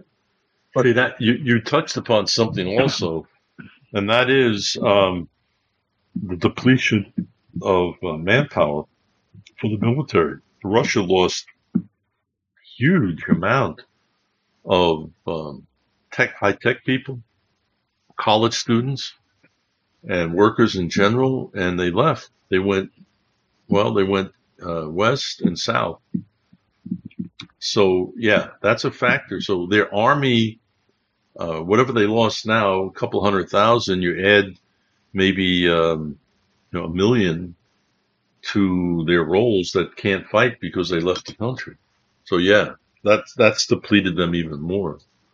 All right, I'm going to go over uh, Greg, and we're going to look at um, the critical things to bring that I want everybody to know, critically important information. And uh, I, did you read? Did you get in there, Greg? Is there anything you want to talk about uh, about that's part of my blog that I posted in? No, I thought that you did a good job with it, and um, it's uh, you're not jumping to any kind of conclusion uh, about exactly what it's going to be, and um, so that was set up like that, and then a lot of it did come to pass really quickly. But like you said before, you're not going to go go out on a um, curb and like put all this stuff out in the open, but you do. Um, you're doing it, and you're coming out correct. Right. Well, thank you. Yeah, folks. So, like I said, I, I don't pull the trigger real quick on this. I wait to see how it plays out. There's so much propaganda, misinformation, disinformation, outright lies. And uh, so if you follow what I'm posting, like like what Greg said, it's uh, it may be a little late. Now some of it I do post right up front, but some of the real key stuff it's it's a little late because I'm waiting to see what the truth is. Yeah. All right. Um, now I posted a lot in my section called uh, critically important information. I want to cover a lot of it in the remaining time. So, um, uh, Greg, what I'll do is we'll just comment on it, and if it needs more, we'll spend time. But I'll I'll go to the next one. All right, skyrocketing number of attacks on Christians and churches, churches explode. So what's happened is all of what's going on in the media and uh, the way they're attacking us, and also um, what as the homosexual agenda, the woke movement advances, they coming they're coming in direct contact with us, and that's causing really this um, surge this year or last year in particular so, Greg, there's been an 800% increase in attacks on Christians and churches in America. It was very rare prior to like uh, 2019, 2018. but since then, it's um, it's really skyrocketing, folks. So um, I highly, I highly recommend every church beyond. Now, here in um, there's a huge church. It's probably the biggest one. It's called Lake Lake Lakeland Lakewood. It's uh, downtown Houston. It's got about twenty five thousand per service. I think there's two or three services. So this uh, transgendered, she's a woman becoming a man. Uh, she came in there with an AK-47 into the church with her seven-year-old son. And uh, as soon as she came in, she began to open up, and there were two. Uh, I think they were kind of aware that she was coming. Um, security saw her the way she was dressed and all, and so they kind of knew. But anyways, there was a shootout in, in the church, and she was killed, and her seven-year-old boy was shot in the head. now they didn't report whether she did it or whether it was because of the gunfight. But anyway, she was killed. And uh, right there, that happened just last, I think it was last Sunday, a, a week ago. Then you had Laken Riley. Uh, that was really terrible. Was she the one that, in uh, Nashville? No, not Nashville. Uh, it was in. Uh, oh, I mean, I, I I know the name, but I just can't place. it where it just happened. Uh, it was a uh, one of those uh, refugees that had been put in jail before, Oh, and then they oh let him yeah. out. Oh, oh, oh, oh, yeah, yeah, yeah, yeah, yeah. Um, that's where the name is familiar to me. Yeah, that's that was in Georgia, and he was Yeah. arrest, arrested in New York for doing all sorts of things. They let him go, and uh, and then he had a wife in New York, and he left, and he went down to Georgia, and instead of being deported, they let him go, and he just apparently stalked some young woman and uh, murdered her as she was jogging, uh, like in the morning. Just, just, just happened. Yeah. Right. And he Yeah. he just came in there. Uh, excuse me. He just came in there, and I think he had a some other family member with him, but uh, I don't know if he was charged with anything. But uh, but he just killed her in cold blood. Yeah. Right. And, uh, exactly. Yeah.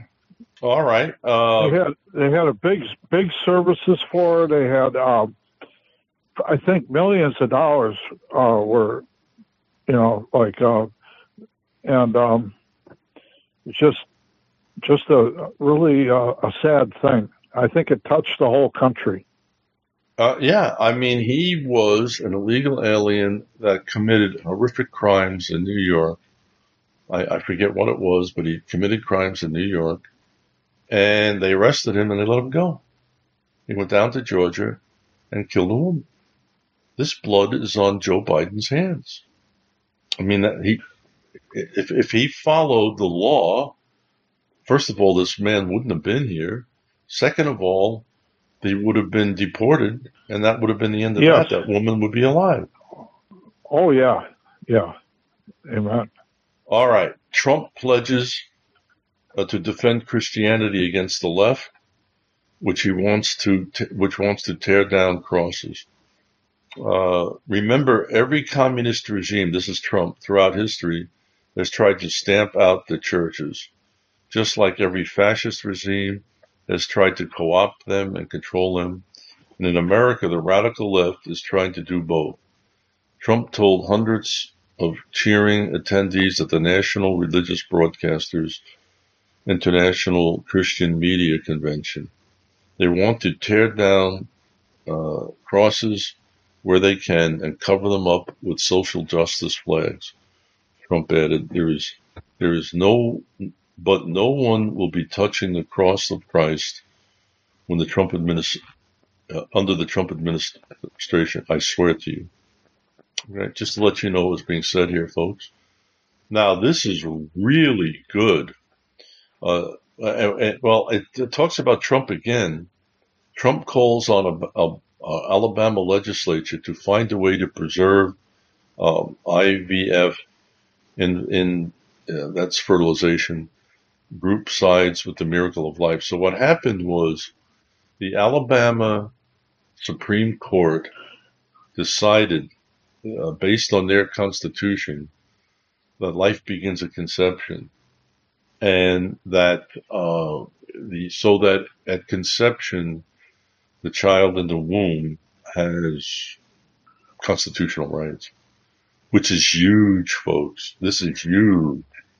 Uh, the Supreme Court said we don't know when life begins. Um, and that's ridiculous, Greg. That is absolutely ridiculous. Yeah. And and the uh, one one I remember one Supreme Court justice, and I can't remember his name, but he said only when a child is born does it have constitutional rights. So when a baby is in the womb, uh, it has no rights whatsoever. So now Alabama has come out really clear and said that uh, from conception, uh, we have constitutional rights. We're identified as a human being. So that just really happened, folks, this week. And that, that is wonderful, Greg. I mean, what a contrast. On one end, you get wicked, wicked, wicked states like New York and California, to, just to mention a few, who absolutely want to slaughter the babies up to the moment of birth. And then we have other states like Alabama and Texas is there too that are saying the baby is a human being and its rights are to be protected. They can't be killed. What a, could you have, Greg, any more of a contrast in America than this? Well, you had Judge Roy Moore. Yes. And uh, he he came into town and I went to see him, and it was a big crowd there, and um, he was right on. I mean, he he had stuff. That he he didn't even have to look at any papers or anything. It was all right in his head. He could just rattle it all off, and it was so uh, interesting, and um, it was fantastic. And then ever since then, his wife has had me on Facebook, and she's like uh, very uh, very nice. Oh, um, that's interesting. I don't right? usually go on Facebook, but I, I, I do for her and some other, you know, people. You know. Wow, wow! I, I've I heard him interviewed by some hard leftists when that brouhaha was going on with him years back. Remember? Yeah, yeah. That's one that. Yeah. And and so um, this hard leftist was really smooth. He was really slick, and he wasn't like a normal brain dead, uh, hard left, um, there, you know, like, um, interviewer. I forget what they're called. You know, like Hannity. Uh, what, what do you call him? They have hard, um, le- they have hard left ones. Anyways, uh, I was really shocked how, uh, brilliant uh, the judge was and how articulate he was. And he countered everything that this hard left uh, legal expert he would be uh, was trying right. trying to trip up. And Judge Roy Moore, Roy Moore was saying, well, in the uh, 1898 decision of such and such and such and such, the court ruled that we were a Christian nation. Then he just everything this guy said, he he counted him with the law. So it was right. super. I was I left really impressed how cool he was, how clear he was, how sharp he was. And uh, just to add to that, they had when they uh, uh, blocked him from the, the Supreme Court. Uh, he went into lawsuits against for defamation and of his character and all. And very quietly, without any fanfare, he won every one of them, Greg. Oh, yeah, he's um, um, he's he's top of the line. And another side thing to this, Tommy Tuberville. yes, was um, going down these stairs, uh, ready to leave the uh, office building that he was in right there, and he got attacked by that jerk, and uh, so he did. He didn't even uh, like make a big deal out of it. He just went down there to the sergeant of arms and said, "Look, uh, I got attacked by him, but don't make a big deal out of it. Let's just see what happens." Mm, Yeah, That's how crazy the left is. yeah, yeah, yeah. They are dangerous. Uh, they are losing their minds because the government is their god. So th- they have to have the Supreme Court their way and the legislature their way, federal and state. If it doesn't go their way, uh, they have no recourse other than to uh, go get severely depressed, uh, get violent, and that's what we're seeing now with these people. Um, Right. Then you had Tommy Tuberville. Uh, excuse me. He was um, having after the games. He was having baptisms, water baptisms, and praying people through and everything. uh, yeah, they went wild on that and tried to stop him. Yeah, yep. Just like They couldn't mean, stop. That was at um, Auburn, Auburn University. They had Yeah. a they had a, a, a meeting for the Lord, and a couple hundred came to Christ. And then outside, there's a like a little small lake in uh, in Auburn University on campus. So the whole crowd of people was an enormous, large crowd. They went out there and they started.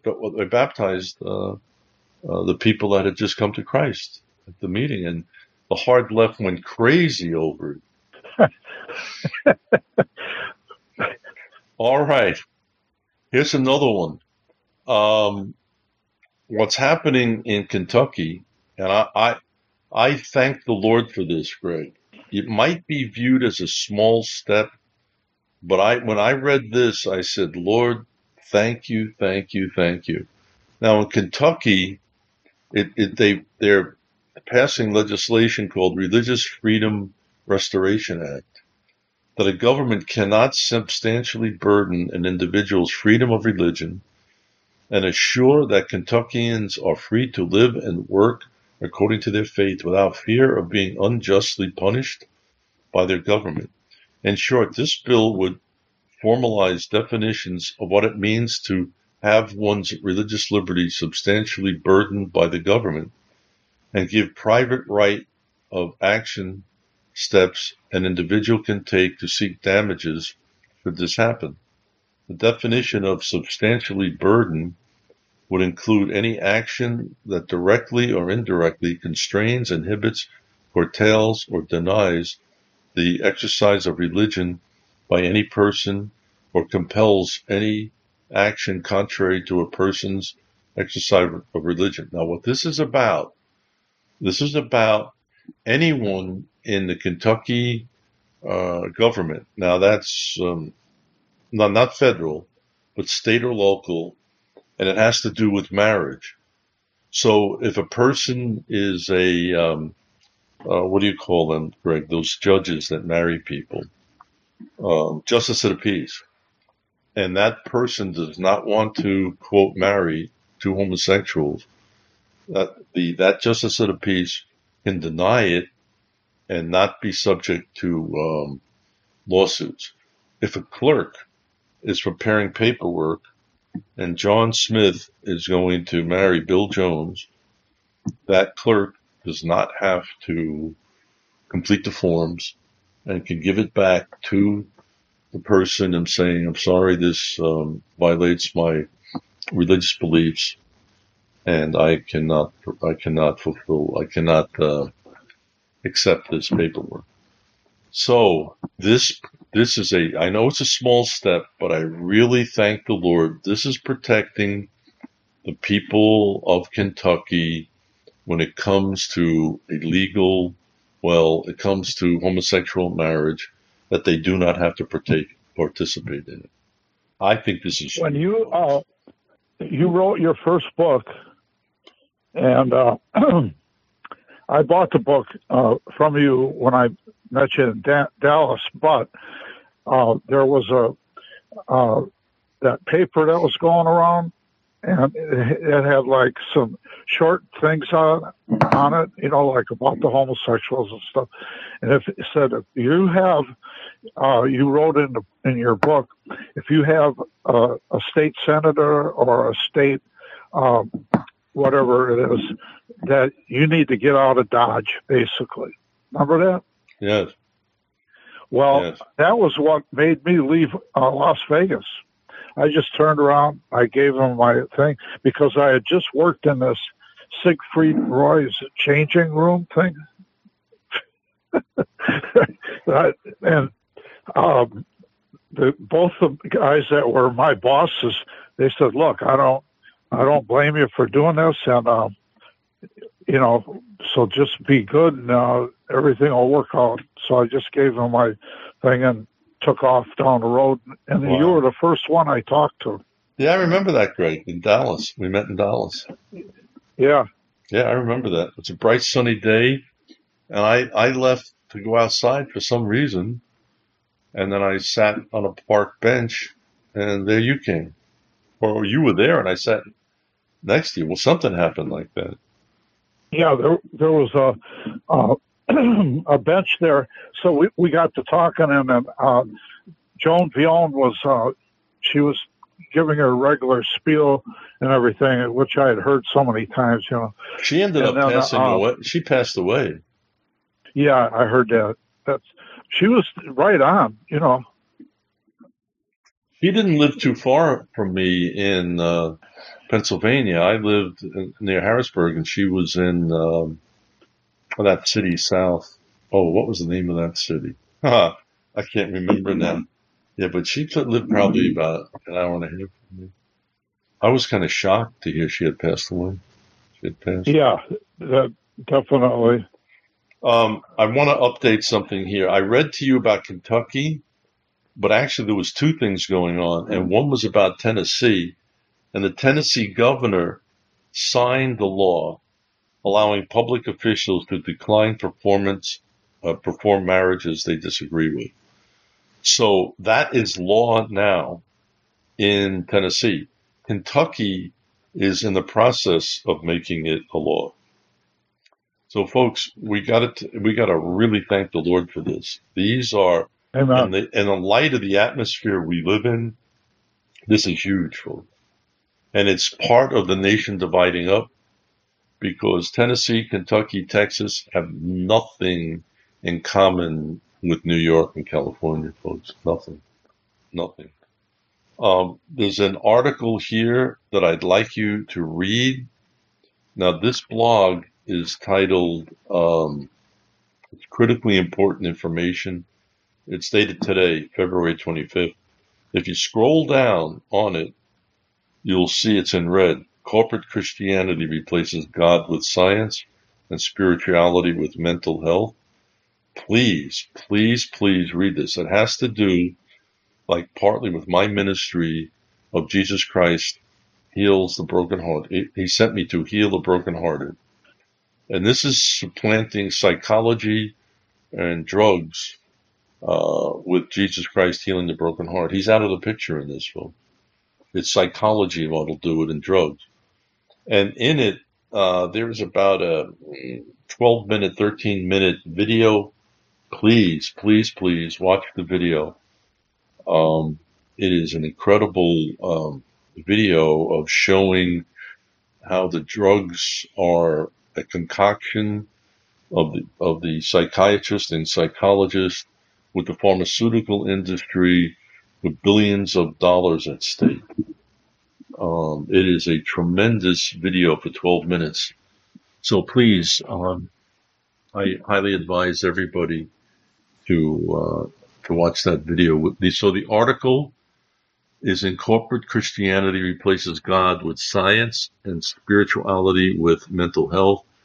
And I have what five blogs I post one, two, three, four, five. Yeah, five.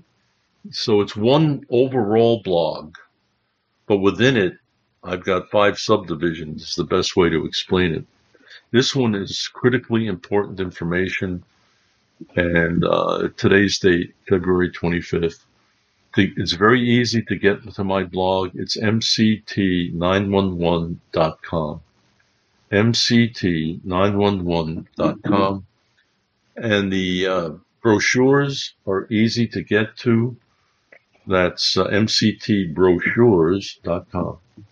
Brochures.com. All right, uh, Brother Greg, a word of exhortation. Well, Jesus said he's the way, the truth, and the life, and no man cometh unto him but unto the Father but by him. So that's John uh, 14, Six. 6. And then if you um, would like to be saved tonight, all you have to do is uh, say a simple sinner's prayer. And uh, nobody can save you. You have to trust Jesus.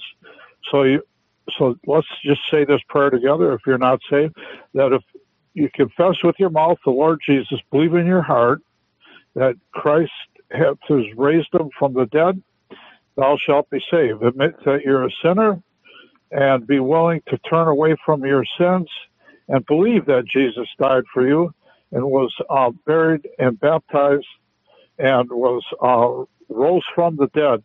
And we thank you, Lord, uh, for everything that you've done. We thank you for this ministry. And through prayer, invite Jesus right now into your heart as your personal Savior, and you will not be, uh, you will not be denied, and you will be a born again Christian. Amen, John. Amen. Amen. Repentance. Repentance and confessing Jesus Christ um, died on the cross and shed his blood to pay the price of your sin. Greg, and always remember that he bodily rose from the dead. That's uh, Amen. that's a part of the uh, uh, gospel that we believe. Not only did he die, but he rose bodily from the dead. So thank you, brother Greg. Thank you for coming. Uh, I enjoy having you on uh, on Sunday nights. So God bless everybody. Now tomorrow at um, 10 a.m. Eastern, we have prayer. Same, we I stream uh, every morning except uh, uh, during the week, except for Wednesday morning, and then at night we have a open. Sometimes Pastor Fred comes and he teaches. He's an incredible teacher, folks. I think he's. I spoke to him today. I think he's coming uh, tomorrow night. So he teaches for somewhere around an hour, maybe a little less, 45 minutes, and then we pray after that until there's nothing else to pray for. Greg, you're usually there on Monday nights, right? Yeah. Could you Yep. put a you could you put a plug in for Pastor Greg, uh, Pastor Fred's teaching? Oh yeah, he's uh he's got it all, uh, and he backs it up through the scriptures, and he has an interesting uh, life before he came over here. Uh, is a um, what was the name of that uh, New- place New he was in? New Um, Guinea, New Guinea. He was a missionary. New in Guinea. Yeah, Yeah, yeah. Okay, Greg. God bless you. You have a wonderful night. And uh, you too. yeah, yeah. All right. God bless everybody. Bye now.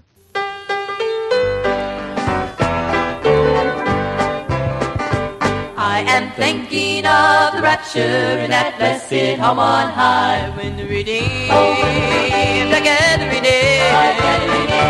How we'll sing that heavenly anthem in that city in the sky when the redeemed are gathering in. Now when the redeemed are gathering in, washed like snow and free from sin. Oh, how we will shout,